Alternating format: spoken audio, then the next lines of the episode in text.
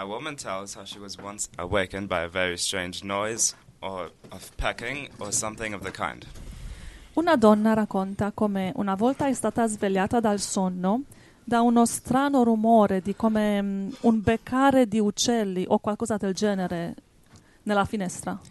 When she got up, she saw a butterfly flying back and forth inside the window pane. Quando si alzò vide una farfalla che volava avanti e indietro dal di dentro il vetro della finestra, uh, in a great fright. con grande spavento. And outside, a sparrow pecking and trying to get in.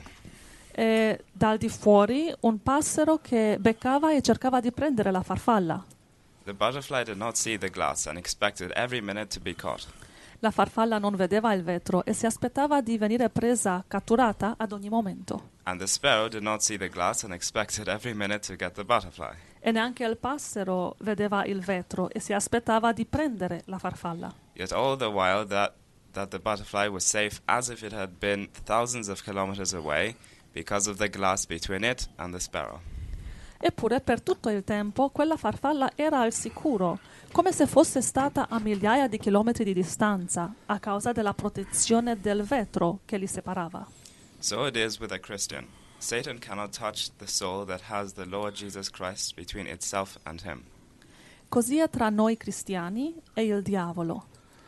Il diavolo non può toccare la nostra anima a causa della protezione che il Signore Gesù Cristo ha messo tra noi e il malvagio. Psalm 91, 1-4 He that dwelleth in the secret place of the Most High shall abide under the shadow of the Almighty. I will say of the Lord, He is my refuge and my fortress, my God, in Him will I trust. Surely he, he shall deliver thee from the snare of the fowler, and from the noisome pestilence.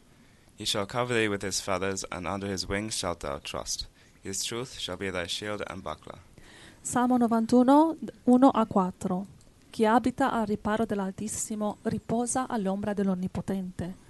Io dico al Signore, tu sei il mio rifugio e la mia fortezza, il mio Dio in cui confido. Certo, Egli ti libererà dal laccio del cacciatore e dalla peste micidiale. Egli ti coprirà con le sue penne e sotto le sue ali troverai rifugio. La sua fedeltà ti sarà scudo e corazza. Gloria a Dio.